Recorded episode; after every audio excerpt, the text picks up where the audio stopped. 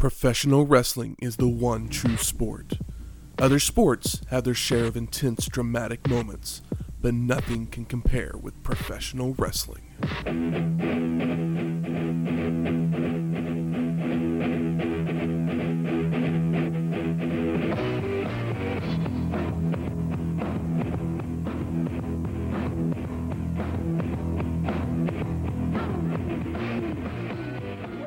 Welcome to Wrestling History X, where three friends come together to talk about the stories behind the matches.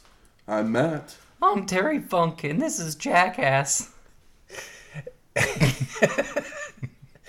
right, I wouldn't expect that. and I'm the blue Shaney.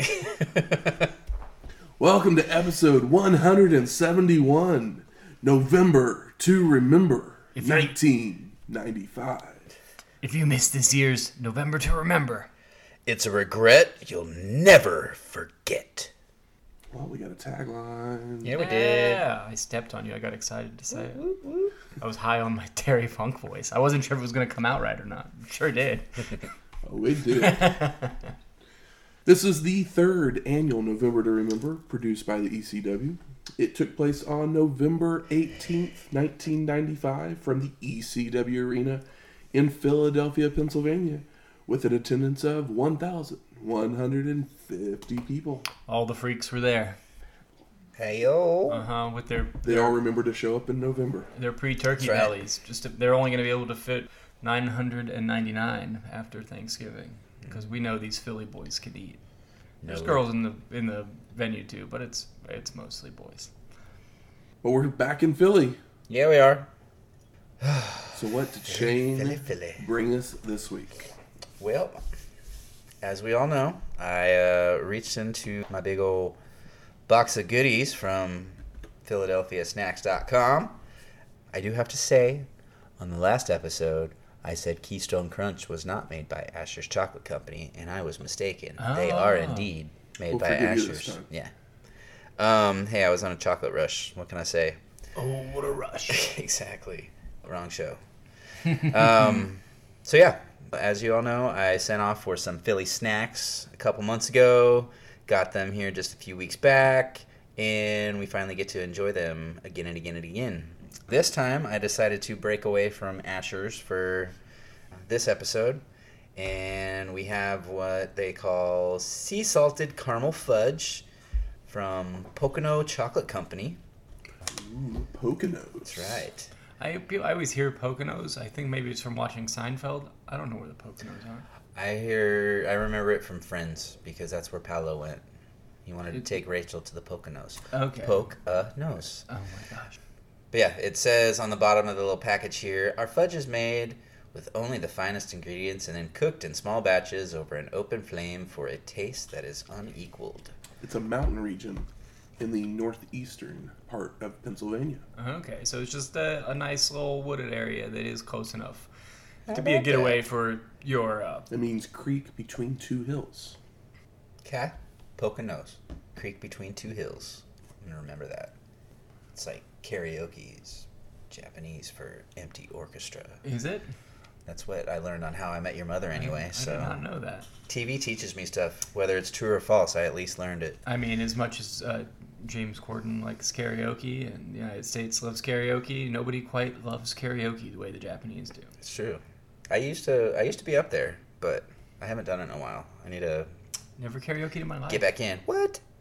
But not really much. I can't sing. Uh, I guess that's not the point.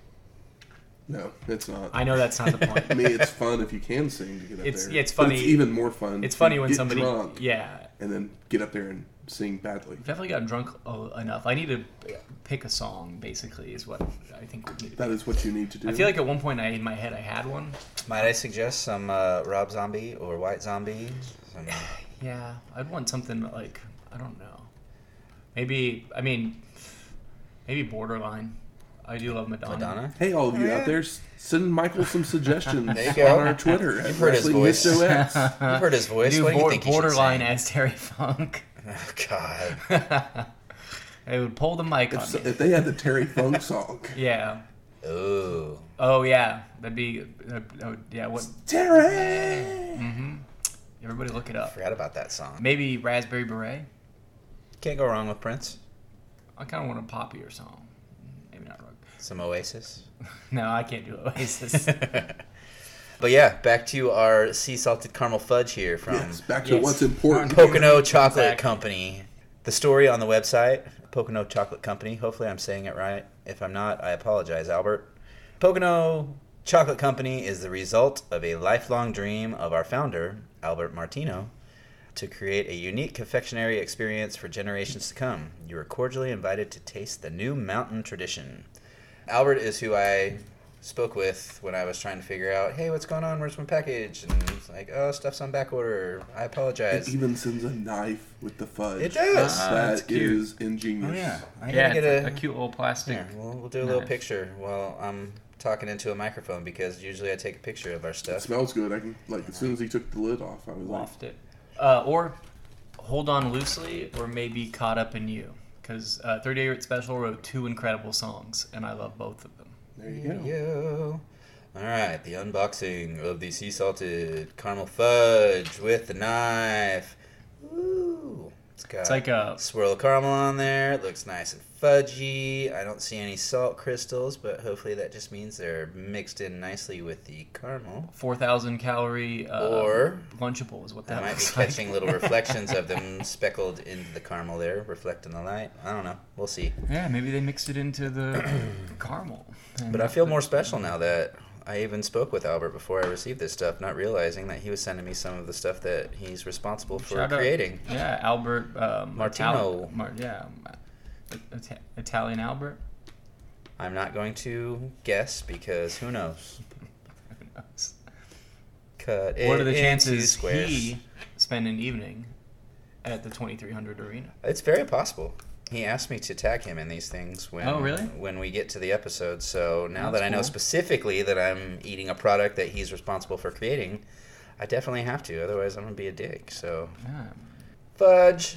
Fudge is a hard thing to do because it's either like grainy and too sweet, or it's really good and too sweet. That is a perfect mix of fudge and caramel. Neither are too rich, Very salty in a good way. And Let's it's, see. the salt does definitely does come through. It is mixed in there very nicely. Oh shit, yeah. I haven't had fudge in forever. That might be one of the best pieces of fudge I've ever had. They didn't. Have, they meant it when they said salt, and it is, I'd say, very salty, but not in a No. bad way, but in a way that makes you want to take a sip of your drink. And go back for a second piece. Yeah, it's not overwhelming, but you're not searching for it either. It's just like Matt said, it's that perfect blend of It's incorporated correctly. sweet chocolate, bitter, salty, creamy. Yeah, it's. Shut up, Shane. Just take another bite. It is very very sweet, but it's not. Some like I said, some fudge does the grainy thing. Oh, It's yeah. like oh you mm-hmm. just you just rushed this or something. I don't know. I've never made fudge. Yep, they either rushed it or they cooled it too quickly or yeah, or something your like aunt that. made it and she's not really very She's good at making fudge fudge. maker. Yeah. Yeah. Luckily, my aunt was. So my aunt Elka used to make all kinds of sweet treats back in the day. Well, something that would happen right around the same time as November to Remember. The American President and Goldeneye would both premiere in the theater this next week. What is Hmm. the American president? Harrison Ford, right? And that's Michael Douglas and Oh yeah, Annette Michael Bening. Douglas. Oh, I love Annette Bening. I mean, I love Michael Douglas too. Is it w- like Michael Douglas, horny Michael Douglas? No, it's. I mean, it's a like a, a rom com. Oh. I don't know if it's. It's not much of a comedy. It's more of a.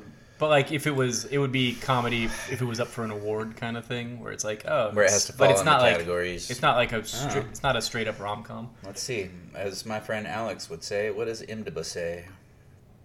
American President. What type of movie I are mean, you? uh, Goldeneye might be. I want to say it was in the comedy section when I worked at Blockbuster, but I mean, it says it's a comedy on the. It, it, I feel it's like a more of a drama, but it's the romance between Michael Douglas and Annette Bening. Basically, Michael Douglas, president, I got that part. meets Annette Bening, who's a lobbyist, and they yes, fall in Hit it love. off. He's a widowed U.S. president running for re-election Oh. and an environmental lobbyist. Fall in love. Well, when he said American It's president, I was like, well, he's got to be married, but it's like, oh, he's widowed, so it's like, oh, that Above makes board, sense. That's why I was thinking it was horny. politics is perception, and sparks fly anyway. Like Martin Sheen plays uh, his. Assi- or assistant, his vice president, maybe. I don't know. I thought it was his opponent, but it's not. But it's a Rob Reiner film. Oh, okay.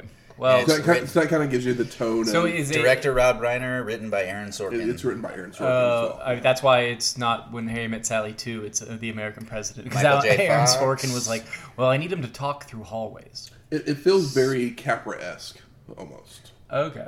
like I remember The only Capra movie I've seen is the You've most famous got one. Richard Dreyfuss is in it. Michael J. Fox is there. David Paymer. Richard Samantha Dreyfuss plays. Richard Dreyfuss plays the the bad guy, like the the scheming Uh, political John- rival. Yeah, yeah. John Mahoney's in it. I was thinking it was Martin Sheen that played the rival because it would have been funny because like obviously, you know, he does West Wing.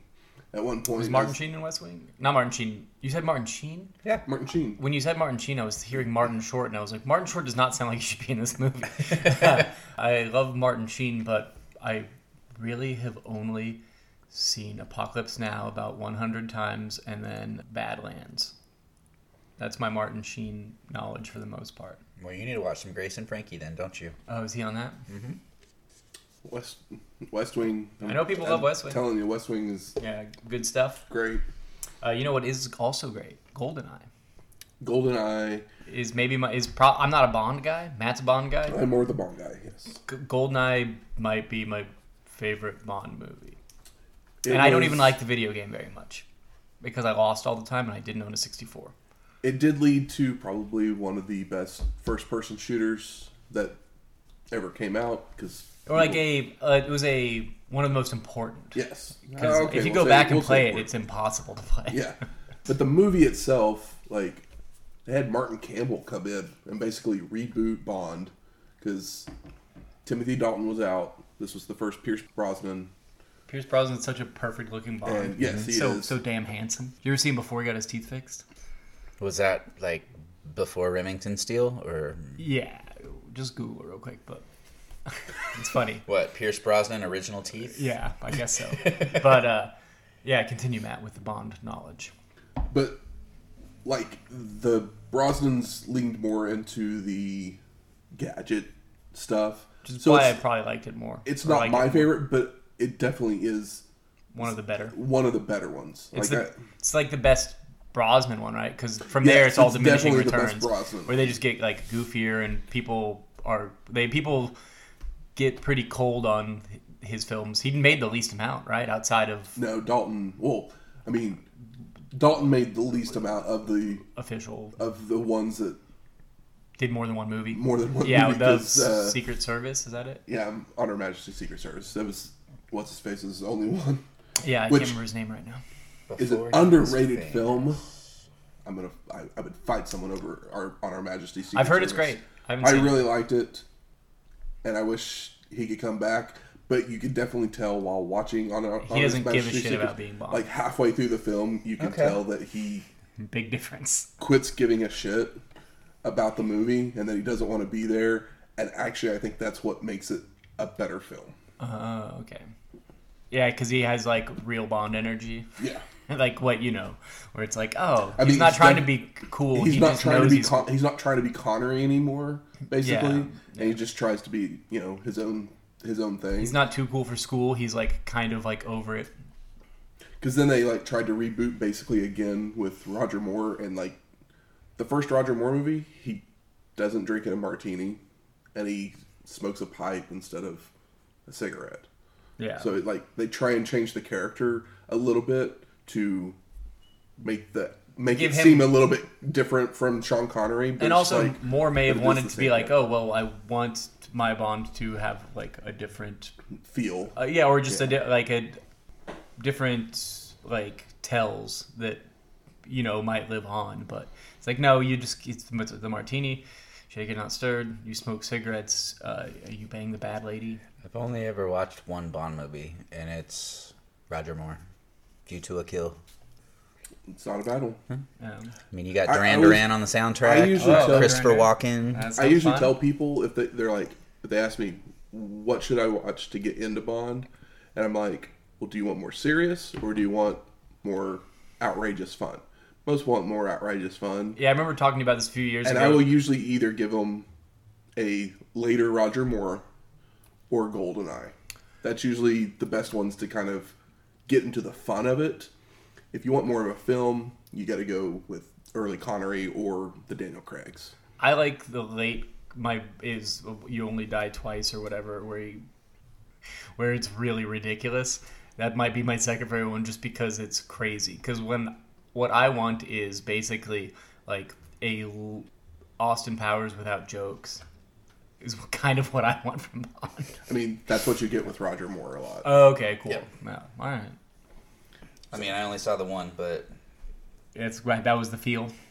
kind of. I mean, from what I remember, it's been a long time since I watched it, but I mean, it was just. I mean, there's only 26 of them. It was. You can get through them in a couple days. It's one of those that was like ultimate '80s movie. Yeah, I could. That sounds great. I might have to it, check like, that one out. You said Duran Duran takes Duran. place in a I was like, desert, and I great. think that's where it was, anyways. And yeah, you got Grace Jones at the height of her this sounds up androgynous ways.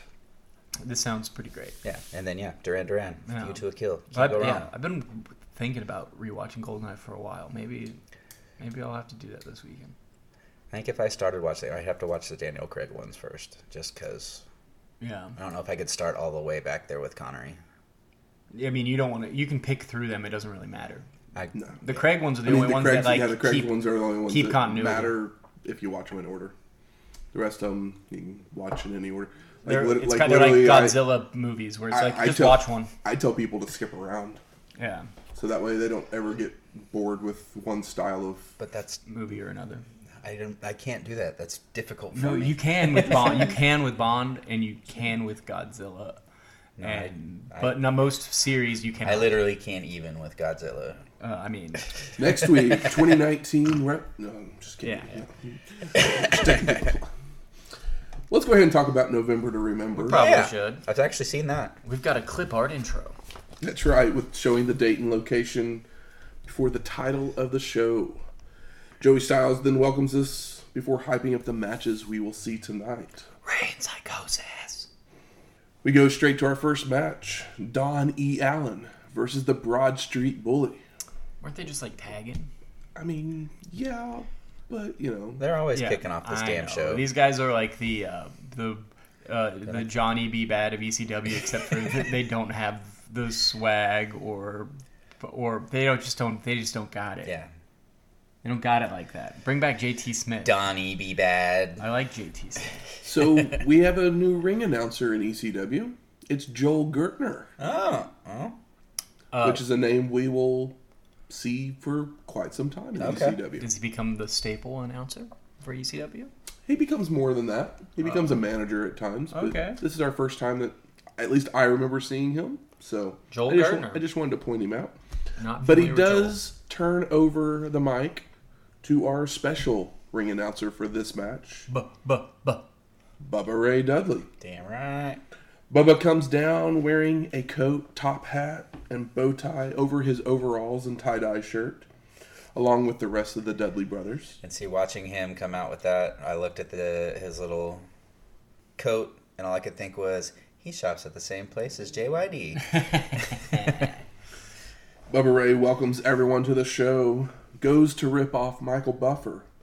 Let's get ready to ruh, ruh, ruh, ruh, ruh. So Big Dick smacks him upside the head, and he tries again, Buh, ruh, ruh, but he ruh. still can't get it out.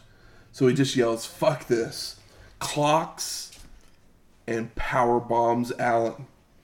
The bully attacks him from behind, only for Bubba to just flip him off his back and power bomb him as well for a pin and a win. big, big old question mark. Yep. I mean, poor Don Eve. He went from 499 to 503. They don't print quick, 503. quick, quick, quick questions. Gertner announces Dudley as the winner, so I mean, we know where we are. sure, why not? Post match, Bubba Ray apologizes for his actions to his brothers. But Big Dick just keeps smacking him with his crutches anyway that uh, line a couple lines up here it just like broke my brain because you've got bully and bubba in the same sentence and my brain was trying to merge them together oh yeah. because you've got bubba ray and bully ray. Bully ray bubba bubba bubba bubba bubba bully ray for a long long yeah. time. Oh i know. But yeah. We're not tired of him yet. Brain hurt. That's right. Paulie dangerously is that in the ring asking the crew to dim the lights. Ooh romantic. And when they turn back on, Sabu is in the ring. Paul shakes his hand and hug. hugs him, showing that there's no hard feelings as the crowd chants his name. We promised a November to remember. We cut back and forth between Joey being excited and dangerously in the ring, with the crowd continuing to chant. They're chanting Sabu. They're chanting thank you. They're pumped. Their boy's back, and they're not mad at him for leaving. I, I remember when he left, and they were not very happy then either. Well, they're sure happy he's back, I guess. So we go to our second match Jason, the sexiest man on earth, versus Conan. I know. Uh, I saw him come out, and I was like, "Is that Conan?" It is Conan because he's got uh, some goofy gear. He's Maybe it was uh, Reject Max Moon gear. He's got some goofy gear, but once that gear comes off, it's just like swole. It's so funny how cut and like huge Conan was, and then whenever we think of Conan, we think of him in like, I mean, I always think of him in like later WCW, where he's just kind of He's like, always in like a Bulls jersey. yeah, he's kind of like uh, like Kevin Sullivan esque body. We haven't Right? seen. It's kind of what happens. It's still it's yeah. still better, and he's a little taller, but Conan never looked tall. But when he's jacked up, he looks he doesn't look like a short guy. No. So we haven't seen Conan since AAA When Worlds Collide, episode 134. A show we all say just go just go watch it now. And Joey is actually in the ring announcing, with Jason correcting him on his weight as he points at his abs. I mean, Jason's been been built. He's no longer the sexiest man in the world, though. So, sorry, buddy. He was is it Conan? I mean, in the In ring, this match, yeah. Even- Jason's got a better face. I don't know. I mean, Conan's got that mask on, so Yeah, the rest of them's working. it's all a yeah. mystery. The Joey then mask. Joey then introduces the actual sexiest man, our special guest referee, Taz. Eh, Don't Conan does go from like like chiseled to uh to Taz to Kevin Sullivan. That's his like de-evolution in like bodies. Styles asks the human suplex machine, "Hey, why are you refereeing?" And Taz just responds that it's irrelevant. The ECW won't clear him to wrestle, so he's here to enforce his will. Jason interrupts to insult the human suplex machine, only for Taz to tell him to just keep his fucking hands off of him, before asking if the competitors are ready. They both say yes, and the human suplex machine punches Jason in the face, allowing Conan to hit a splash mountain bomb, with Taz making a quick three count for the pin and, the win. I can't say I w- wasn't disappointed because I was. I wanted to see Conan. I haven't seen him in so long, and he had such an incredible match on that great show. And it's like, okay, Building Taz, brother. Building I know, Taz. I know. We go to our third match. El Puerto Ricano versus Stevie Richards. And you might know El Puerto Ricano better as Babu, who is Tiger Ali Singh's manservant in the WWF. Uh, can't say I do remember that. I mean, Tiger Ali Singh was in the WWF for a cup of coffee. Yep. Yeah, And that means that Babu was there. Did we even for watch that? Even maybe just the cream. yeah. Did we even watch that? Was he just like a Madison He Square hasn't Garden? gotten there yet. Oh, not yet. Yeah, to, yeah. Oh, okay. I love Joey Styles. Saying the crowd thinks Stevie is number one as they all give him the bird, the middle finger. He also makes, as Stevie is making his way out, he comes across a blue-haired fan with a T-shirt that says "Blue Meanie," who gives him a present, and it's a crop shirt that says "Flock of Seagulls."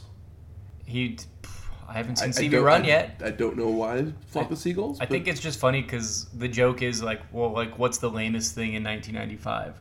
like Flock of Seagulls. All these guys are listening to like White Zombie and Pantera and shit. Well, I mean, I like Flock of Flock Seagulls. just Seals fine. is some shit, man. I'm a new wave boy for sure. Give me some erasure. Yeah. Yes, please. Richards likes it so much that he invites the meanie to join him at ringside. And just because it's the first time we've seen the Blue Meanie, I have to say that he is a hardcore Hall of Famer. Uh, I mean, you know, Yep. BWO, the oddities. That's right. Blue Meanie will be around for a few years. And then along comes a Bradshaw. El Puerto tires of the stalling, so he comes off the top turnbuckle with a crossbody before tossing Stevie into the ring to keep up the attack with a springboard moonsault for a two count. Right off that top rope. El Puerto Ricano heads up top again for a missile dropkick before looking a bit lost. Then he hits a tope suicida out onto Meanie.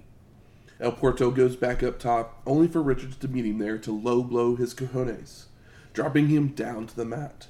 We get a "You fat fuck" chant for the Blue Meanie, of course.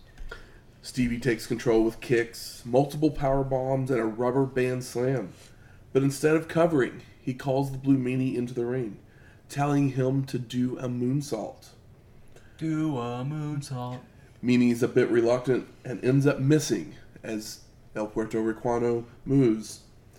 So Richards kicks Blue Meanie out of the ring, allowing El Puerto to use the distraction to roll up Stevie for a near fall. Richards then retaliates with a Stevie kick for the pin and the win. Post match, Richards drags Meanie to the back while Joey asks, What the hell is a meanie? I don't know. Ask uh, George Harrison. Exactly. I feel like maybe that's more of a Ringo thing. I don't know who wrote that shit. It's a reference to the Yellow Submarine yeah, movie. yeah. Mm, terrible song. So, It's in the movie. I know. Not the song. It's a bad song. so is Stevie like finally the dom now in his No. relationship? Okay. Joey- he, Joey- he was scared. Joey is or, For the moon. moonsault. Joey. Stevie is the lackey to Raven, but now Stevie has a lackey in the Blue Meanie. I know, and Stevie lost his girlfriend. it's like when I got my dog a dog. Exactly. Mm, yeah, I have a friend that got a dog a dog. He didn't mean to. But I was like, there's no way you're not keeping that dog. I didn't mean to either. It was just I took my niece's dog, and then my dog got attached to her. And two years later, when she tried to take her back, it was Oh, like, you can't- no, you can't sorry. leave a dog with somebody for Can't. two years and then take it back. It doesn't work that way. Yeah, she's already been claimed by him. No, it's like no, that's somebody else's dog now. We then go to our fourth match, the Eliminators of Perry Saturn and John Kronus, with Jason versus the Pitbulls, number one and number two, with Francine. So Saturn and number one start us off, trading strikes and slams until the Pitbull hits an arm wrench hook kick. The original Mad Dogs of War. Number one with a blind tag before taking Perry down with a drop toe hold, while number two flies in off the ropes with an elbow drop for a two count. The Eliminators are dog food. An eye rake allows Saturn to make the tag, but number two immediately regains control with a power slam of Kronus. Tries for a second slam, but John floats over and delivers a dragon suplex. The Eliminators with a double headbutt. Perry spin kicks number two out to the apron before nailing him with a springboard clothesline, followed up by Kronus giving Saturn a lift for a moonsault over the ropes out to the floor. I love the wrist control reverse kick. Just a nice, slick move. Well, I was gonna say here, I was like, who knew Saturn was the high flyer? I know. I mean, um, I didn't know that. I Yeah. do not remember him being a high flyer. Yeah, in like WCW, he did all kinds of good stuff. Really early on. Yeah.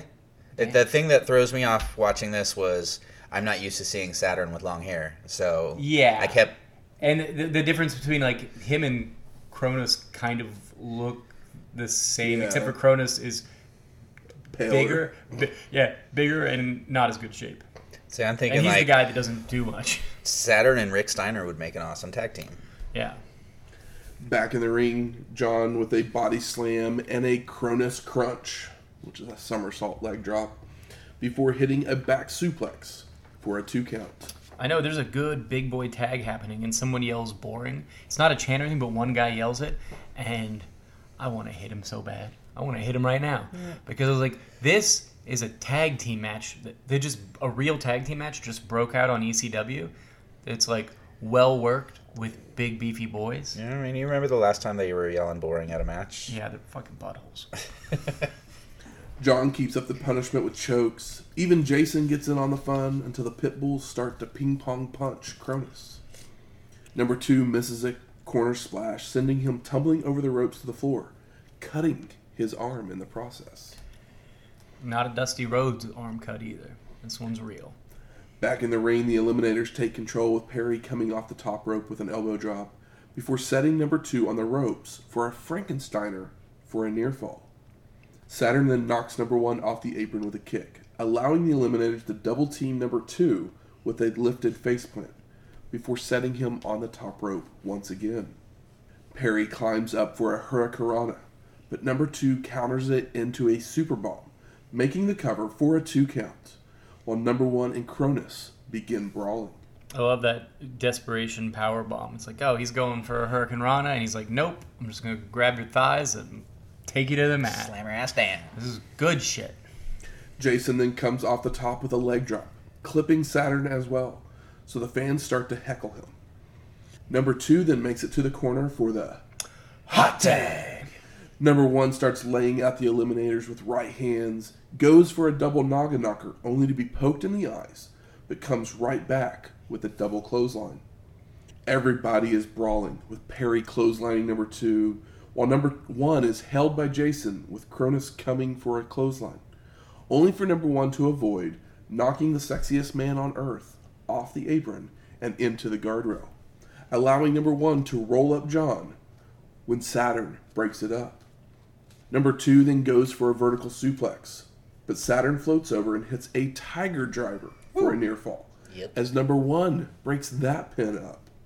It's getting hot. Number two lifts Kronus up on his shoulders, with number one hitting a leaping clothesline to take them both over the ropes to the floor. I mean, come on. It's a good old heart, heart attack there. I know, I love it. I'm uh, so high on this real tag match. The Pit Bulls then team up for a guillotine bomb, which is a vertical suplex power bomb. You love to, you love to see it. Make the cover, but Jason then jumps in the ring to break up the pin. Fucker. Number two press slams the sexiest man on earth, charges into the corner after him, only for Jason to escape to the floor, allowing John to hit a handspring back elbow. All while number one fends off Saturn, trying to get back in the ring. Number two sends Kronus into the corner, following in with a spinning heel kick that sends number two over the ropes out to the floor, while number one delivers a running clothesline to John. And number two does that kick to the corner. Like I don't think he meant to go over. I think he maybe just Just ran the momentum. momentum. But he lands on his feet on the floor too, and I'm like, I love these guys. The Pit Bulls then team up to hit a super bomb for the pin and, the win. This was great shit. Yes. It was This very is fun. the kind of like tag team wrestling that I want to see. The yeah, the bullshit was done right. The moves were big. This is the pit bulls that I want to see, Yep. and I'm so glad that the Eliminators are here instead of Public Enemy. Agreed. Post match, Francine has joined the Pit Bulls in celebration when Jason runs in, grabs her, and kisses her. Number two pulls him off when number one comes in with a chair shot to the sexiest man on earth, all while Francine is spitting in disgust. Saturn comes into the ring to hit a drop kick into the chair into number one's face, following up with a chair shot across number two's back. The Eliminators then hit total elimination on both pit bulls, which is a leg sweep wheel kick combo, It looks awesome. or in current times, it's the high low that we see from Red Dragon. After the Eliminators leave, the pit bulls are back on their feet, rallying the crowd. And I was like, way to sell that move. Yeah, man. It's the only issue I had with this match. Yeah. Finish the pit bulls thing. We stopped at the end of that. That's right. That's we, right. We You had Yeah. talked about it like, ah, they wouldn't sell, and I was like, that match rock. And then we break. It was a clean break. That's right. So we head to our fifth match, Psychosis. Out to the versus ring. Rey Mysterio Jr. in a Mexican death match. Rudo. I mean, these guys know who he is. So in this match, you have to pin or submit your opponent. Then that wrestler has to answer a 10 count. Love the announcer doing it in Spanish and then English. Good on you, Joel Gertner. Yep. Old Gert. So Psychosis charges in with a split-legged splash right as the bell rings, only for Rey to move, followed by a head scissors takedown, but is then backdropped over the ropes to the apron, with Psychosis then trying for another split-legged splash, which Mysterio avoids again and comes off the top rope with a Dragon Rana for a pin. I mean, my I've God. never seen a Dragon Rana before in my life, and it was fucking awesome. Mm-hmm. Could you explain the Dragon Rana to us? So basically, it's like he starts doing a hurricanrana, but then he goes the opposite direction into basically a victory roll. Hmm. Yeah, I called it a reverse sunset because I didn't know what to call it. So I was like, it's kind of close, but it's not a sunset. It's a victory roll, but like that's not with me not knowing what the fuck to call it. I was like, wrote down reverse sunset. I was like, that's the closest I can get with like a few words. So that's why I was asking. Dragon Rana. But Psychosis makes it back to his feet after a five count, followed by Rey taking him out to the floor with a hurricanrana. Mysterio tries to send Psychosis into the guardrail, which is reversed, but Rey goes to leap onto it, only to slip and fall. Psychosis grabs a chair and throws it at Mysterio before they head back into the ring, where Psychosis comes off the top with a missile dropkick, followed by a body slam and a moonsault for a pin. We're even. Each got a three count. But that's and not how this Rey works. barely makes it back to his feet in time. So Psychosis keeps up the attack with a drop kick, press slam onto a turnbuckle, double axe handle, pop up face plant, and a pop up power bomb for another pin. And Rey is selling his knee like at the 10 count and stuff, but then he's also getting up and flipping around. So it's like, cool, you're selling the knee from the spot on the floor. But, you know, just something I noticed. Mysterio is again up at the last second, with Psychosis laying it in with more punishment with multiple Oklahoma Stampedes, grabs a chair, but he opts to not use it before hitting a tumbleweed for a pin. Psychosis then hits several drop kicks after Rey makes it back to his feet at nine, following it up with a DDT onto a chair. Woo, can we all just say this is great shit already? Psychosis then places the chair onto Mysterio before hitting another moonsault for another pin. Rey. Rey reaches his feet again, so we get more drop kicks, chair shots, and another chair aided moonsault from Psychosis. Only this time, Mysterio is playing possum, so he gets all chair. He pulls that chair up to his knees, which is like, well, you were selling your knee a little bit earlier, uh, but you're sacrificing the knee. Granted, this match is a little too fast for that kind of psychology, but it, at least there's hints of it. Rey delivers a chair shot of his own, followed by a springboard clothesline, before nailing a crossbody from the apron to take them out into the crowd. Mysterio goes back to the apron and leaps out into the crowd with an, an Asai moonsault, before the two brawl their way to the Eagle's Nest, using chair shots the entire way. Rey climbs his way to the balcony, coming off with a hurricanrana onto a chair for a pin, before going back to the ring, where the count starts with Psychosis falling off the edge and not making it back to his feet, making Mysterio your winner. I mean, my God, did you guys see the lady that looked like Kathy Najimy just like smoking a cigarette in the crowd? No.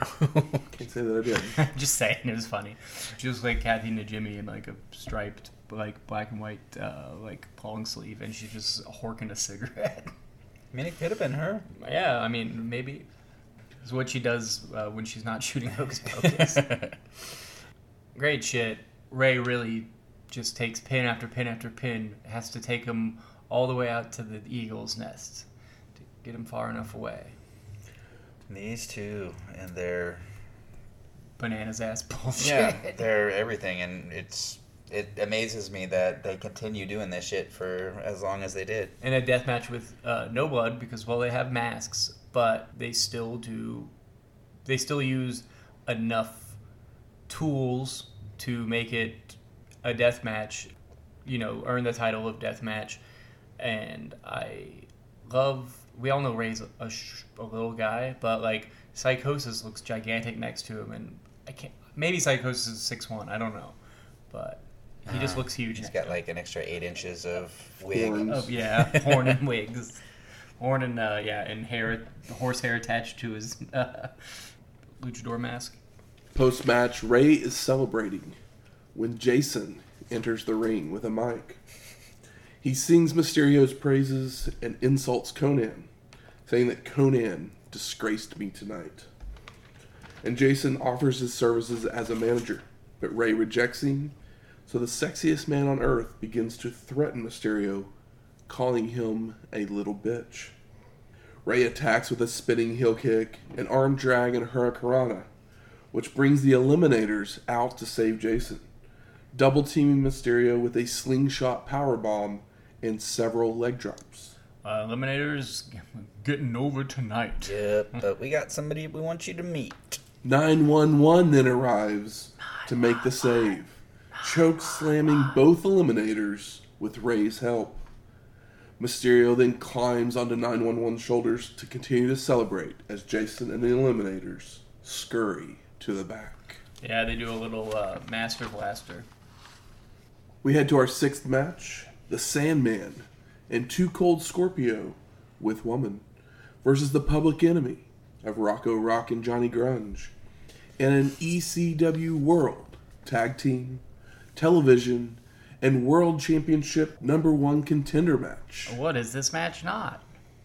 for the World Championship. Yeah, that's kind of a little one. Yeah, I mean, yeah, but it's just like, damn, all right, we're gonna put all our all our uh, eggs in this bubba basket in uh, Too Cold Scorpio's uh, bread basket. Everyone's calling him Too Fat Scorpio. I mean, you know, he, basically calling him Too Fat Scorpio. Is he standing next to like Sandman? Like nine one one was out there earlier. It's like Scorpio's been been in better shape, but come on. I mean, it's two gold Scorpio. So Joey tells us that Too Cold had faced Rocco on TV with the tag and TV belts on the line. And if Scorpio won, he would get to choose a partner to be champions with. Sandman would help Too Cold win the match, making them the new tag team champions. So the champions come out first. Hmm. Foreshadowing. Also, as mentioned, all the titles are on the line in this match as well, with the added twist that whoever makes the pin will also receive a world title shot later in the evening. Just crazy. So if that didn't give away who was going to win the match, I don't know what would. Mm-hmm. Yeah, we're gonna have Johnny Grunge I mean, hell. versus um, Bubba won a match earlier. He wasn't even in, so anything can happen. I good. guess that's true. good point. So Scorpio would challenge Rock to a dance off, with everybody busting out some moves, including Sandman doing the Cabbage Patch. I mean, I'm all for a dance off, but Too Cold didn't really do much for dancing. He just like kicked his feet for a second and then stepped back. Mm-hmm. It's not a dance.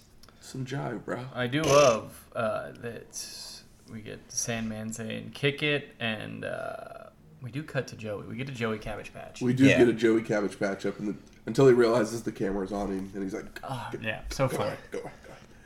But Public Enemy stops paying attention to the champs to dance with the crowd, allowing Too Cold and Sandman to attack from behind.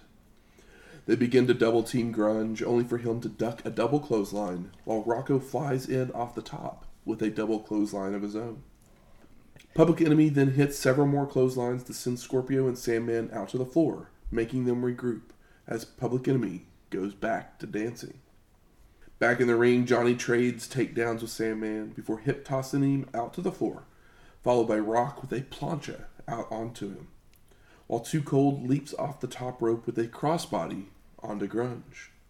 Rocco then comes off the top rope onto Scorpio with a double axe handle, followed by Sandman coming in with a slingshot elbow to Rock. Now everybody grabs chairs and they duel in the ring before it just turns into a brawl. Johnny and Sandman are both thrown to the floor where Too Cold grabs a chair to attack Grunge down the aisleway before grabbing a fan's prosthetic hand to use as well. Rocco uses a frying pan and a pumpkin pie before tossing Sandman into the crowd. I mean, it's not a November to remember without a pumpkin pie. Or a prosthetic hand. Johnny escapes the hand attack by going low on Scorpio, while Sandman recovers to throw a beverage in the face of Rock before leaping over the guardrail with a drop kick. Grunge with a pump splash onto Too Cold in the ring for a two count, while Sandman gets more pumpkin pie to the face.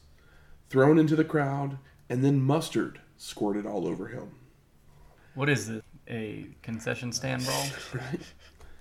Johnny is busted open somehow in the ring as we finally resort back to some resemblance of an actual tag match. I've got an idea of how he got busted open. How's that? Maybe with pizza or razor blade? Oh. I thought you were gonna go for the kayfabe no, way. no, Fair no, enough. no, no, no. It's like that must be some like grainy mustard. Mm-hmm. Ancient wrestling secret. Sandman leaps in with a slingshot dropkick on Grunge, but Rocco comes in with a tilt-a-whirl head scissors and a tilt-a-whirl snapmare. Tries for a third tilt-a-whirl move, only to be dropped into a backbreaker. Went to the well one too many times. Tisk, tisk, tisk. Sandman delivers a slingshot leg drop and a body slam, so Scorpio can hit a slingshot splash for a near fall. Side slam by Too Cold on Rock continues with a leg sweep, and the two start running the ropes where Scorpio misses a dropkick. Nobody home. They go back to running the ropes, only for Rocco to miss a springboard moonsault, allowing Too Cold to nail a crescent kick. Scorpio with a double underhook powerbomb keeps going for pins, only for Johnny to run in and break them up. A very bloody Johnny. Too Cold goes for a standing moonsault, but Rocco gets his knees up, makes the crawl, only for Scorpio to hold onto the ankle to keep him from tagging. Sandman then comes in and drops multiple elbows when Grunge runs in to brawl away, allowing Too Cold to hit a rubber band slam on Rock. Woman then canes Rocco several times, while Sandman hits a plancha out to the floor onto Johnny. Sandman is quickly back body dropped onto a table at ringside, while Rocco suplexes Scorpio over the ropes to the floor. Grunge tries for a suplex of the Sandman, only to be blocked and reversed, sending Johnny face first through the table. Rocco then attacks the Sandman from behind, setting him on part of the table, before rolling into the ring to somersault plancha out onto the Sandman. Yeah, and Johnny is just rocking like what a mask. What a what a crimson mask.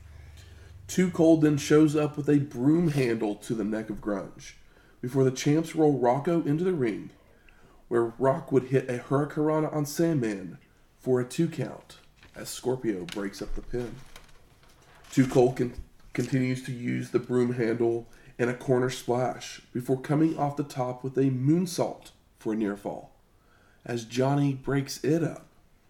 Scorpio keeps up the punishment with a spinning wheel kick, goes to make a tag, but takes too long, allowing Rock to make the Hot, hot tag. tag. Grunge cleans house with right hands, a double noggin knocker which sends Sandman into the ropes, before holding too cold for Rocco to come in with the drive by. But Scorpio moves, so Johnny is knocked down, with Sandman collapsing on top of Grunge for the pin and, And the, the win. So Sandman is the number one contender for the ECW World Heavyweight Championship. He's And also still- he's also tag team and tag team champion. Scorpio's still the television and tag team champion as well. Yep. I mean, it's uh, Sandy's still selling his ass kicking. Uh, you know, Sorry, and too uh, cold. and yeah, Too Cold knows him all too No well. three gold for you, buddy. and revives our ailing Sandman with a tall can of beer, a nice, uh, nice tall cold can of Busch. But he commits a party foul by dropping it on the ground. Is Sandman gonna turn on him for spilling that delicious I mean, that cold could be. liquid? It'd be like, you know, stepping on his pack of cigarettes or something. But instead, Sandman just does some more dancing before chugging the rest of the beer and smashing the can on his head. Sandman's not precious with beer.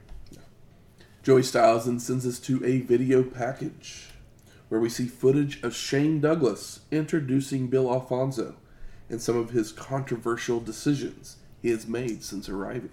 Yeah, this is kind of our uh, Alfonso package, kind of like when Sandy lost the belt uh, on the last ECW show we watched. You know, we get a little little little catch up. We would see Todd Gordon confronting Fonzie, but would be attacked. We then see 911 choke slam Alfonso, which would send him over the edge as he would respond by attacking Gordon, making him bleed. Fonzie would also upset Beulah during an interview, so she attacked him as well.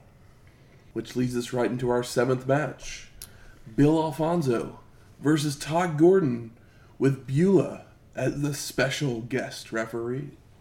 When she comes to the ring, Beulah looks great, pretty lady, but she's in the ring and she like plays with her belly button ring, and it grossed me out so much.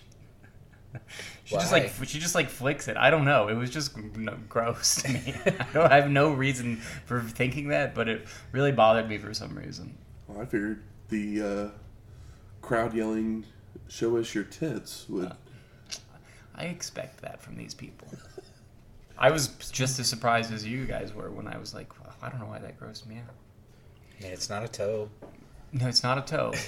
That's true. So I don't think Fonzie, against belly buttons either. so Fonzie attacks as soon as Todd is at ringside, before turning his attention to Beulah, who just slaps him. Alfonso then nails Beulah with a clothesline to knock her out, while Gordon recovers to attack Fonzie. The two men are trading exaggerated punches as the crowd chants Shaw for Todd and shit for Alfonso. Shaw! Gordon then takes the mic, saying that Fonzie is real tough on a woman and real tough from behind. So now let's see what you got. And Alfonso decides to offer a handshake, but Todd just delivers his clothesline to take Fonzie down. He knows better, and this crowd wants blood. Gordon is choking away on Alfonso, who recovers with a low blow before pushing Todd out to the floor. Fonzie then takes the mic and threatens to kick Gordon's ass before following out to the crowd, where Todd uses a cookie sheet, a chair, and a frying pan to bust open Alfonso. Gordon, with right hands all around ringside, throws Fonzie into a chair held by a fan before rolling him back into the ring. Todd grabs a large frying pan to use, This isn't one of our little egg pans we typically see. It's a big boy. only for Alfonso to steal it away. But Gordon just nails a low blow to steal it right back, hitting Fonzie over the head to knock him out. It's a nasty one. Todd goes to make the cover, but Beulah's still out. So Gordon calls for a replacement, with Taz making his way out to the ring. The human suplex machine counts one, two, but then he grabs Todd, knocks him out, and places Alfonso on top for the pin and, And the, the win. Sabu, Sabu, Sabu. Taz grabs a mic and tells them Sabu isn't coming. He then complains that no one called him during his injury. They all cared about Dreamer and Funk and Sabu when they were hurt. Taz even calls out Paul Heyman. He doesn't say dangerously. He calls him by his shoot name Uh oh. for pretending to care. But the human suplex machine has a family, and he can't provide if he's not working. Taz then says that one man did care, and that was Bill Alfonso. Before cursing the fans, saying they didn't care about him and Bill, so they don't give a flying fuck about them. Yeah, dude, he says, fuck Taz. No, how about fuck you? I'm like, hell yeah, Taz. Some fan in the front row is heckling the human suplex machine, so Taz just dares him to enter the ring, even laying back on his back in the ring to give him a chance. But the fan just stays put. I wouldn't want to get in the ring with him either. yeah, I mean, it's, uh, it's fun. The fan even takes his uh, shirt Jacket off, off. and he says, "I'll fuck you up," and I'm like, "Damn." Brotherly love, man. What's going on, Philly? Can't we all just There's be no- friends? There's no brotherly love in a 2300 arena. So all I gotta say Yeah, is just ask all Rotten Brothers. be ready for the whistle. I know. I was like, we don't, we don't have one. I mean, it's gonna be brutal to edit. You'll have to you have to be on the other side of the room to play. At least anywhere near as hard as Bill Alfonso does. Our eighth match: Sandman with Woman versus Mikey Whipwreck for the ECW World Heavyweight Championship. And Sandman is making his way out to the ring when Steve Austin was jumping from behind. I mean, thank God we don't have an eight minute intro. caning him and nailing a stun gun on the guardrail. Stun guns and not so a rubber band slam. That's right. Austin then mocks the Sandman by drinking his beer, Ah. while the medical staff arrives to stretcher Sandman to the back. I mean, I was like, he pops the beer. It's, it's Austin. People were like, oh, well, I mean, Austin definitely took Sandman's gimmick and but and made and made it his own. But you can't say that he didn't take anything at all from Sandman. Oh yeah. Steve gets in the ring and grabs a mic, claiming that the clumsy Sandman couldn't make it to the ring, and calls out Mikey, saying he represents Eric Bischoff in this match. So we get our real eighth match Steve Austin versus Mikey Whipwreck for the ECW World Heavyweight Championship. Remember, remember that November is the. Oh, sorry. Remember that the November that this is hard to say. remember that November is the debut of Steve Austin's son. Steve attacks as the announcements are still being made, brawling out to the floor where Austin drops Whipwreck on the guardrail. Back in the ring, Steve pulls Mikey's shirt over his head, allowing him to punch and choke away, all while mocking Whipwreck. Austin then brings Mikey to the floor to toss him into a guardrail, slapping him before throwing him back in as the crowd starts to chant, Hogan. Ew.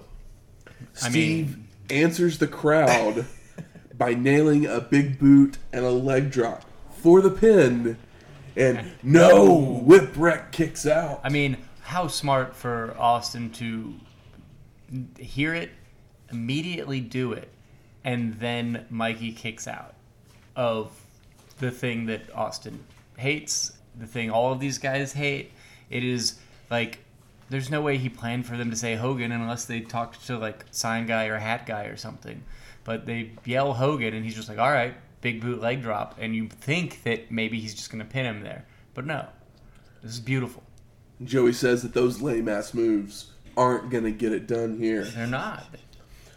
Austin then throws Mikey over the ropes, causing him to hit the guardrail again, with Steve following out to hit a not so rubber band slam as well. Whipwreck then reverses an Irish whip, sending Austin into the guardrail, leading to the two trading punches. Fuck him up, Mikey. Fuck him up.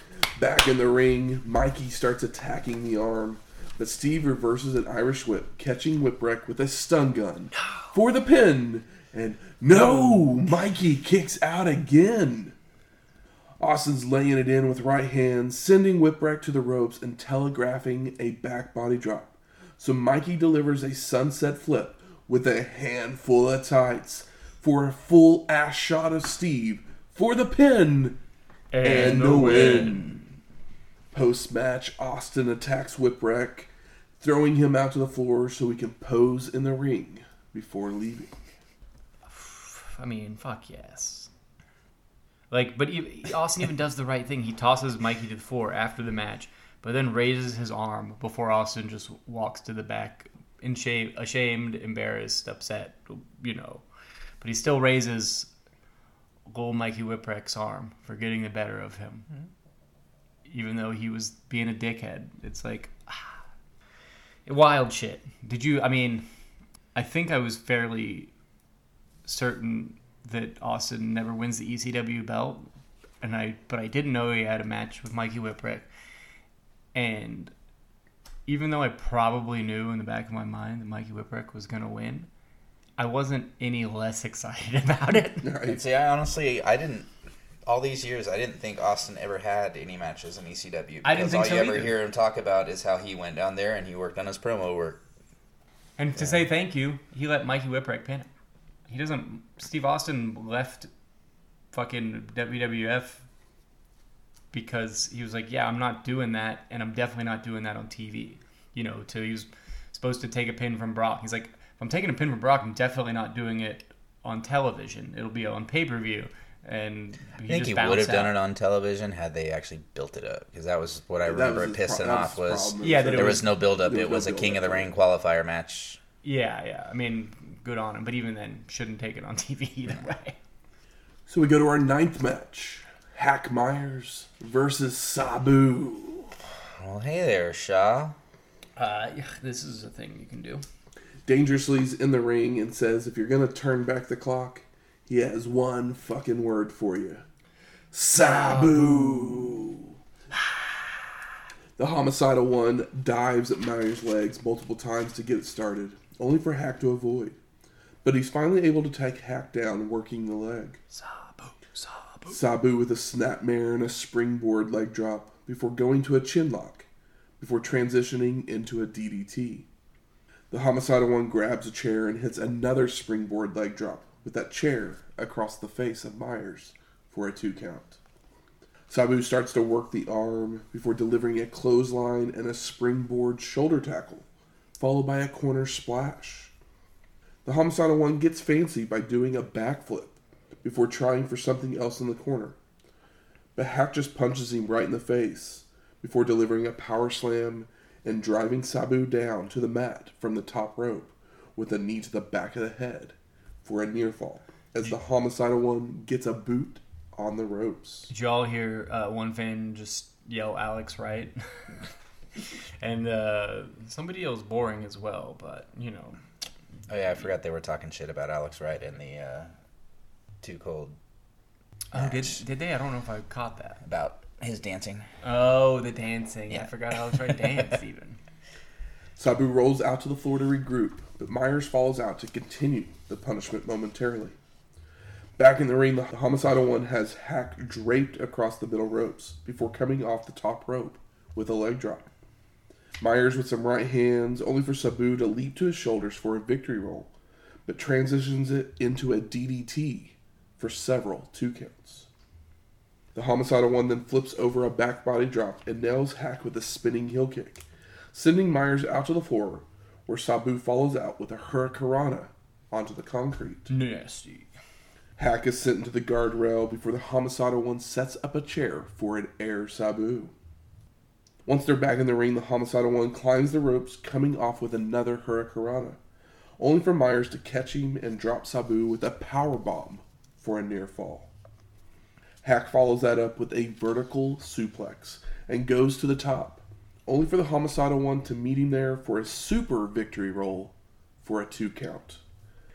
Sabu goes to the top for a moonsault, but Myers knocks his legs out from under him, crotching the homicidal one before using a chair with a fan's jacket on it across his back.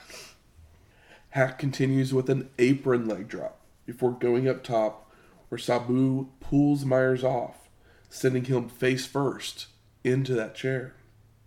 The homicidal one then goes for a hurricanrana, but Hack catches him and looks to dump him out to the floor but Sabu counters with the Hurricanrana over the ropes onto the concrete.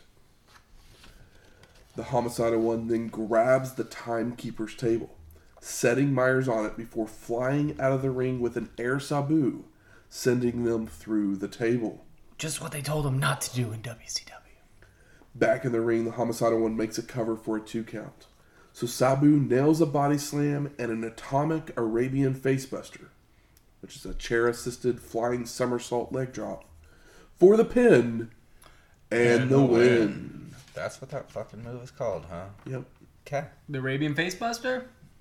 The Atomic Arabian. Atomic Facebuster. Arabian Yeah, Facebuster. you gotta add the chair for the Atomic. The atomic. atomic Yeah. one. So I've always I've seen him do that over the years, but yeah, I didn't realize it had a name. I just thought it was just some sloppy floppy thing that It's, he did. uh, yeah, it's, it's Sabu at his best. It's Yeah. why he's one of my favorite guys because Sabu has that what the fuck's gonna happen energy, which is not a good or safe thing for wrestling, but it sure is exciting.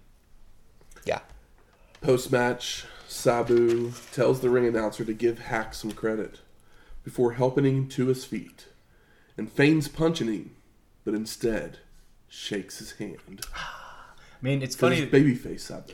The fans like That's Hack just Myers. weird still. It is just weird that like Hack Myers and Sabu sounds like a bad idea, but I think this is pretty well worked for what it is. Yeah, it's not bad. Yeah, I mean it's not. It, it's probably better than you would assume on paper. Yeah, but it's not. definitely. You know, it's not a fucking classic or anything. But it is. It there's an element of surprise in the fact that it makes a little bit of sense. Yeah. We then get our 10th match Tommy Dreamer and Terry Funk versus Cactus Jack and Raven. Bum bum bum. They've been teasing that Terry Funk's thinking about retiring. Um, he's still doing it. No, that's, I'm kidding. Terry Funk will never wrestle again. Uh, I hope wherever he is in Texas, he's doing well. So there's a story behind this match. Because as a few months earlier, on a show that we didn't get to see, Dreamer, the Pitbulls, and Jack were facing Raven and his crew. When Cactus Jack would turn on Tommy and side with Raven. Oh, Jack. Jack's reasoning was that he had seen a sign in the crowd that said Cane Dewey, the name of his son, causing him to realize how bloodthirsty ECW fans were. Cactus Jack storyline. would denounce his hardcore ways, refusing to use weapons or high risk moves. I wish I knew this. To get under the skin of ECW fans even more, Jack would begin to praise WCW and Eric Bischoff, while also becoming a tool in Raven's feud with Dreamer. Beautiful shit. Didn't know that. Wish I would have known that. Tommy would counter by bringing Terry Funk back to ECW to help goad Cactus Jack back to his violent ways. That is a good story that is not told here. Thank you, Matt. You're, you're good at uh, this. Watching this on the network, it actually sounds like they're playing a real Alice in Chains song. It might just be like the karaoke version or something because the riff, I was like, damn, are they actually playing an Alice in Chains song? I think they try and get the Something close. feeling Yeah. of the song because, Yeah. like, I don't remember what riff like, it was, but I know when I was like, that's an Alice when in Mikey Chains riff. Mm-hmm. Whipwreck comes out, if you listen to the song, like once you know that it's loser that it's supposed to be, if you listen to it, it's like I can see the, okay, I, there's I- a beat they're getting thing. the feeling of that song. Yeah, but this one with this, what was like playing. legitimately like a Alice in Chains, like basically a whole Alice in Chains riff. It was pretty funny. So the last time we saw Terry Funk was at Hostile City Showdown '95, episode 149. And like you said, Joey is saying that Funk is contemplating retirement before Terry takes the mic, telling Jack to get his ass out there, as he will remember what he did forever. He even says it wrong. Forever, Cactus Jack. I'll remember. It's like, oh, okay. Cactus Jack has a airbrushed Dungeon of Doom shirt on, What a beautiful T-shirt. with Styles hoping someone paid for him to wear it. There's a. I can't shout it out because I don't remember, but there's lots of great bootleg merch, and there was some bootleg merch recently in the last couple of months that somebody did that was this shirt, and I didn't understand why or how it existed. And in hindsight, fucking genius and awesome. You're talking that I was showing my airbrushed yeah, dungeon? hilarious. I was showing it's I'm showing my uh, you know my my lack of knowledge, but I was uh, like I was like when I he came out with that I was like oh I get the reason why they did that because that's cool. That's a cool and funny thing to do. Jack then takes the mic and tells Funk to stop wasting his time and come out to the floor. But as soon as Dreamer and Terry leave the ring, Cactus Jack and Raven roll in and continuously prevent them from re entering momentarily. He says old ass. We get a chant, "Hate the shirt, cactus. Hate the shirt," which is a really funny chant.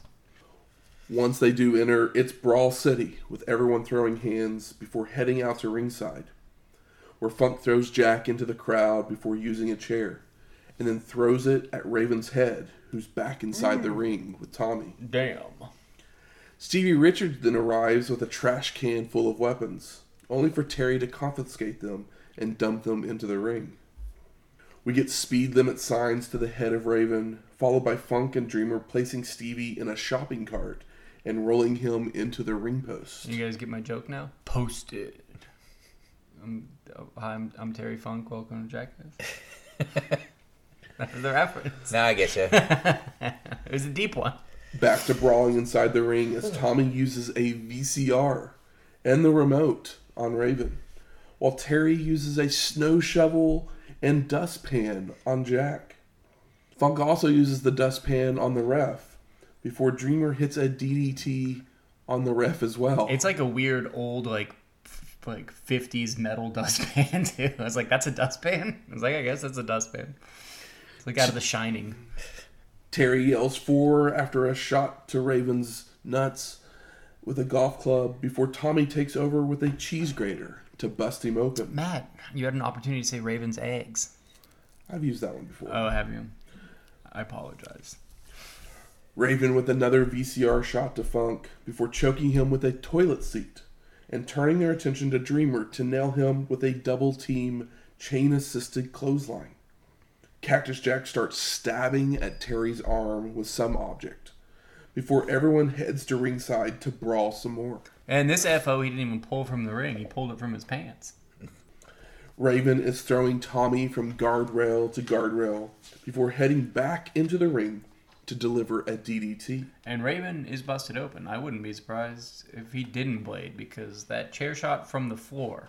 When Terry Funk throws the floor, throws the chair from the floor into the ring square on his head, I was just like, oh, I could feel it in my body. I think it's a missed opportunity there with Jack that could have pulled out that golden spike thing Oh. that Ming had. Yes, just to The full on hold, Dungeon of just Doom. hold it up and, and yell "Dungeon of Doom." Something like that, yeah. Mhm.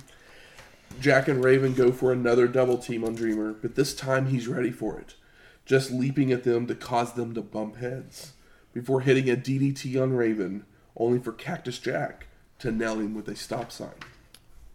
Jack then takes his shirt off to reveal another shirt underneath that has a picture of Eric Bischoff. What does it say?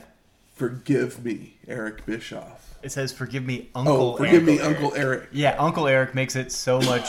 It's like ah, cactus.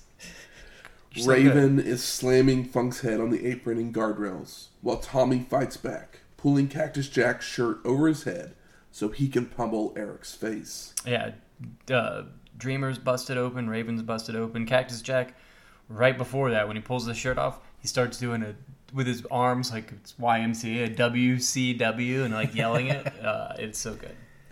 Terry slams the shopping cart on, over Raven's back as Dreamer hits a trash can over the head of Jack. Funk rolls back into the ring only to be met by a headbutt and a double arm DDT onto a chair from Cactus Jack.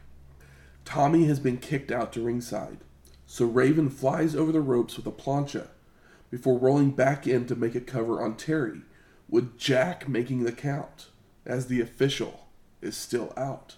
I love there's a, a moment where I believe Jack gets on like the second rope facing like on at the turnbuckle facing the crowd or whatever and people start chanting Vader like because it's like the close it's the position for the Vader bomb or whatever which is not what he's gonna do but it's like these are the fucking dweeb ass fans that ECW has and I love that they're there A paint can and a crutch are used on Dreamer. When Taz and Bill Alfonso arrive, with Cactus Jack making a cover, only for Funk to kick out as Fonzie makes the count. Alfonso and Taz start attacking Terry as well, but Tommy comes into the ring to stop them, trying to talk some sense in them, only to be attacked from behind. Fonzie and the human suplex machine leave the ring, while everyone's back to brawling. When Dreamer catches Raven with a pair of DDTs and a pile driver, before Funk makes the cover for the pin and, And the the win. Post match, Cactus Jack grabs Tommy, nailing him with a DDT on a chair. When Stevie jumps in the ring, only to receive a super kick from Dreamer. Jack starts choking Terry with a cable, while Raven delivers a DDT to Tommy, then begins to pose even as Funk and Cactus Jack continue to fight in the aisle. And Joey thanks everyone for watching as we fade to black. Don't forget that he puts a crown of thorns on Raven. He puts the uh, barb wraps the barbed wire around his head while he's just covered in blood, and it is, of course, you know, shades of thing of things to things to come. But you know, like you know, yeah, we'll we'll, we'll get there when we get there. But Like, was that the You- you last time we saw get- Funk when he or? No, he well, when him and Dor- when him and Dory were wrapped in barbed wire. was that but, the last time we saw him? Yeah, but the crown. Okay. Um, I don't know if it was the last time, but it was one of the more recent ones. But the crown of thorns. There's a uh, crucifixion angle in the future. Yeah. You can bleep it out if, if you don't want spoilers, I guess. But I'm pretty sure everybody knows. They remember that more than uh, this, I'm sure. Oh, yeah, definitely. so I ask you, gentlemen, what are your overall thoughts of November to Remember 1995? Great show. I will say that super impressed that the last match was the only real garbage match. Like the only real like full force like blood and trash cans one. So it's like it wasn't it felt earned when it happened because it didn't happen throughout the rest of the show.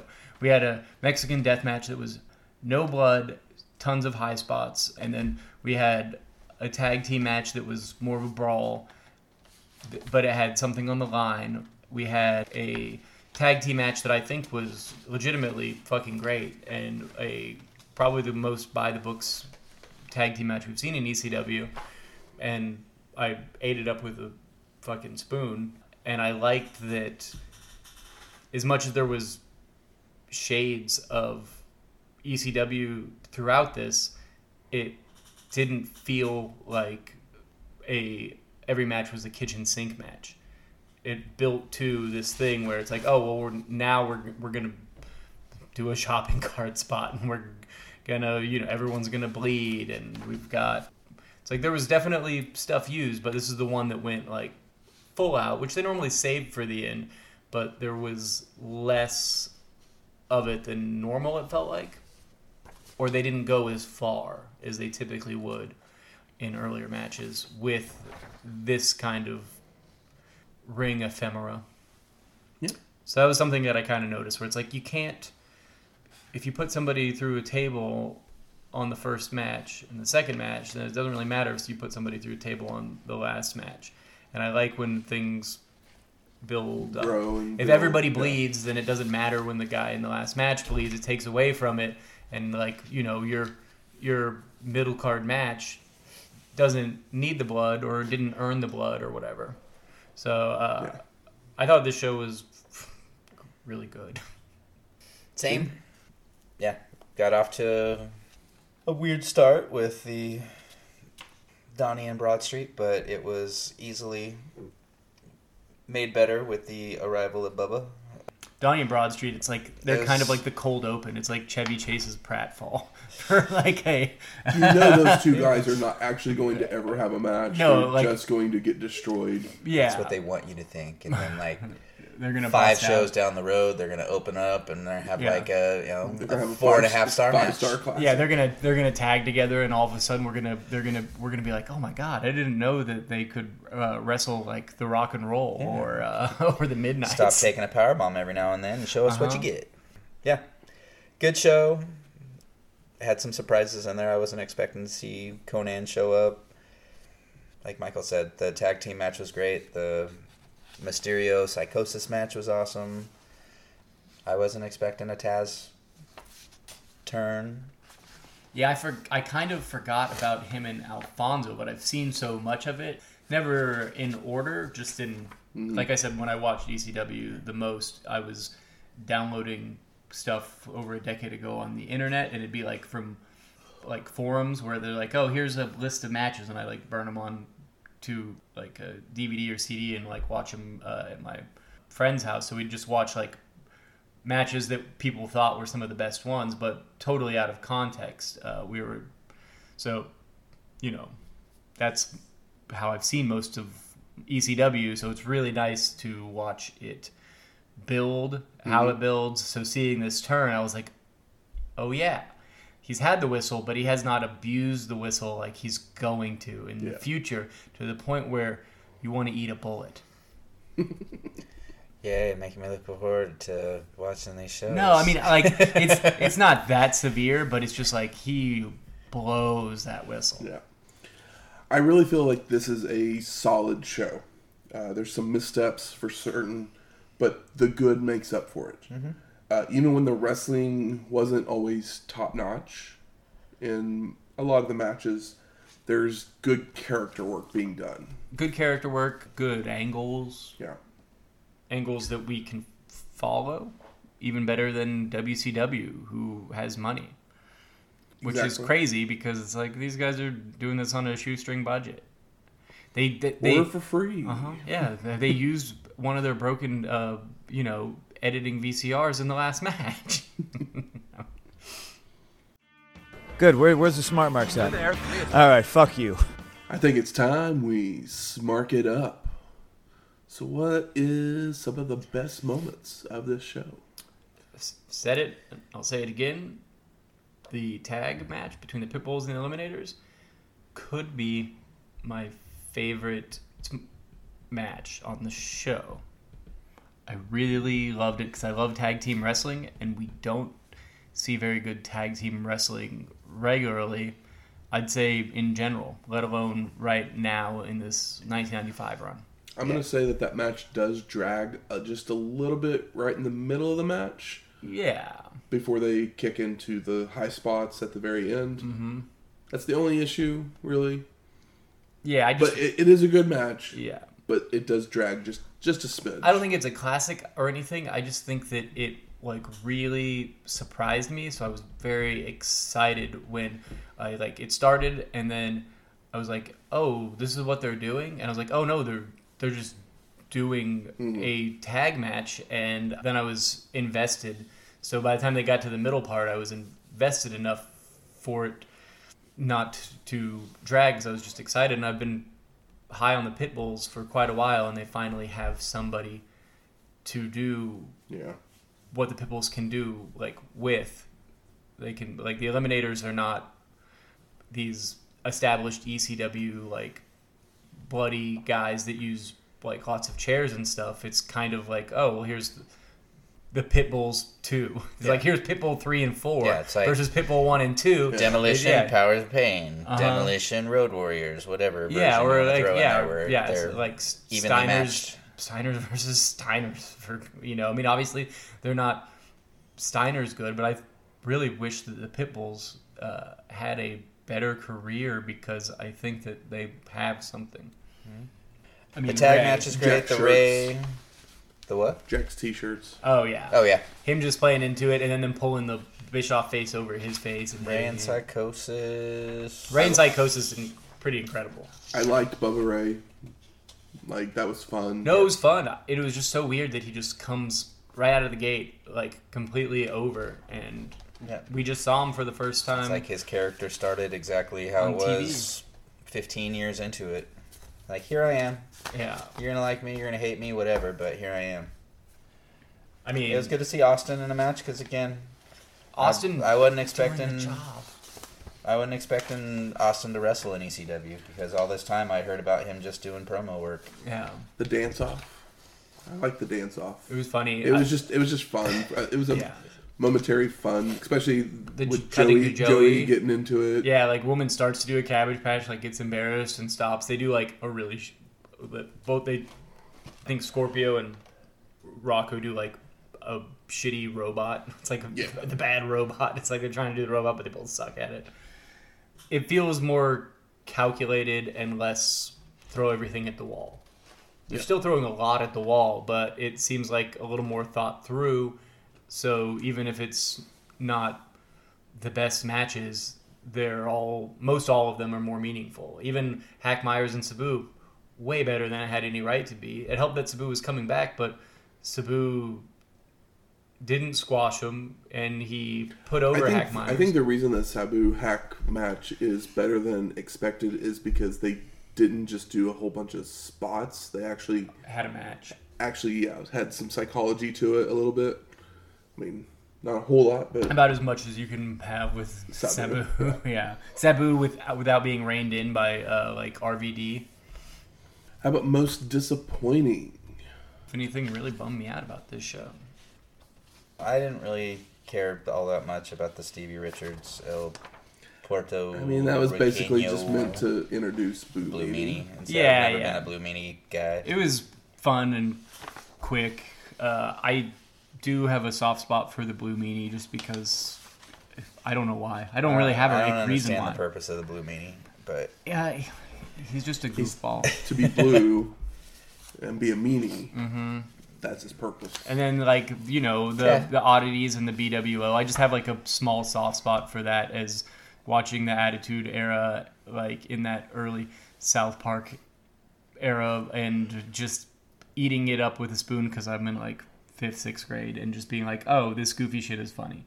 I didn't. I wasn't thinking about wrestling psychology. I was watching the crash TV of it all uh, because that's all I really knew about it. But it was different than catching, you know, Hulk Hogan or Yokozuna on like Saturday, Sunday morning like recap shows and stuff. Kurgan. That's the Kurgan. That's really my only most disappointing is the Stevie. Oh, did you guys know that Axl Rotten and JT Smith had a match on this show? Nope. It's I not didn't watch available. that one. Yeah, I mean we didn't need it. That's for sure. We, we never need an Axl Rotten match. No, How about best performer of the night? that's a tough one because everybody kind of brought it. I think Psychosis was a blast. Uh, I think Rey was a blast. I'll throw Taz in there too, just because his Taz doing some character his work. turn, his everything, him coming down there. We haven't heard a lot of Taz on the mic either, so it's like kind of feel it's fresh. Yeah. Yep. I'm gonna give it to Cactus. I being Like- being a, a a heel like in the place that loves him the most mhm. and doing it well and like even people are like they don't even say fuck you cactus they're like we hate the shirt cactus like what are you even doing like they're having fun with it and you know he's having fun with it How about most surprising?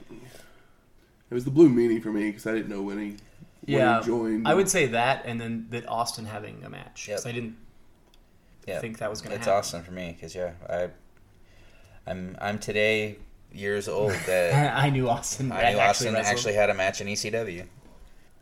And now for a look back even further into the history of wrestling. The dusty finish. Sting had defeated Lex Luger to win the WCW World Heavyweight Championship and held the title for four months. When a new monster in Big Van Vader would arrive to challenge for the title at the Great American Bash on July 12th, 1992. Vader had beaten down the Stinger a few months earlier, cracking a pair of ribs and rupturing his spleen after delivering a Vader bomb. During the match, both men would use power moves until Vader would control with a splash and a scorpion deathlock. Sting would fight back with a DDT and a German suplex, only for the ref to be knocked down. Stinger would hit a Stinger splash, try for a second one, only for Vader to move, causing Sting to hit his head on the post, busting him open. A woozy Stinger would whiff on some punches, so Vader would grab him and hit a power bomb for the win to become the fourth WCW World Heavyweight Champion. A rematch was set for three weeks later, but a new arrival to WCW would cause a change that would lead to a history making moment. Anytime we do these things that we've watched, I want to go back and watch them. I'm like, I want White Castle of Fear. I, I remember the Sting spot where he hits his head on over over the buck onto the post and gets busted open. And I maybe it's rose colored glasses, but I just get a twinkle in my eye where I'm like, damn. Next week, Survivor Series 1995. Gobbledy Gooker.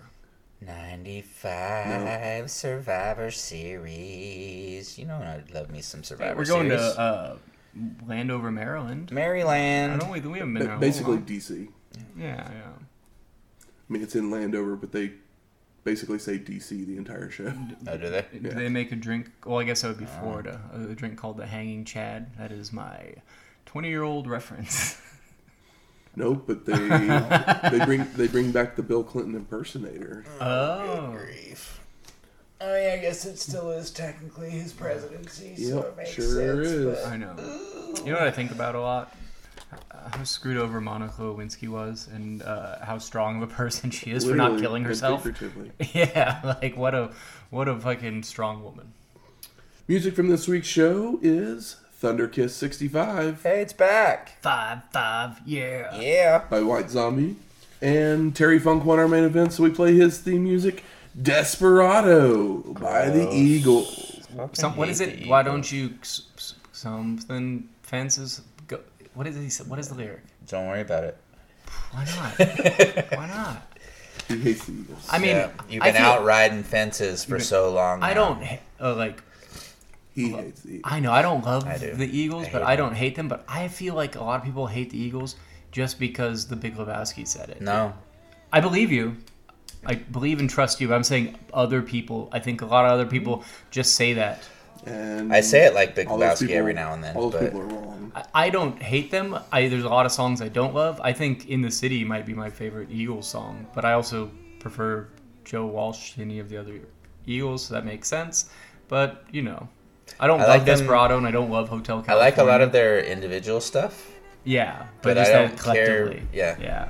And Like I maybe said, it's I like the because I had to listen to him too much growing up. That I was like, "Fuck this." I'm. Ugh. I like the Joe Walsh songs. I like the ones that are a little bit more rock, and I think "In the City" is a great fucking song. If you like this episode or any of our other ones, go out there and rate and review us on iTunes, Stitcher, Google Play, or wherever you find your podcasts at. No stars or sixty-five, five, five. Yeah.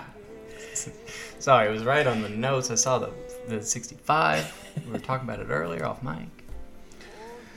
If you have any questions, comments, concerns, Recipes. We're going to Maryland, so give me some ideas. I've I've had a crab cakes from there already, but mm-hmm. I don't remember what else. Soft shell. I don't anything think we should be eating soft shell crab from Oklahoma. Mm-hmm.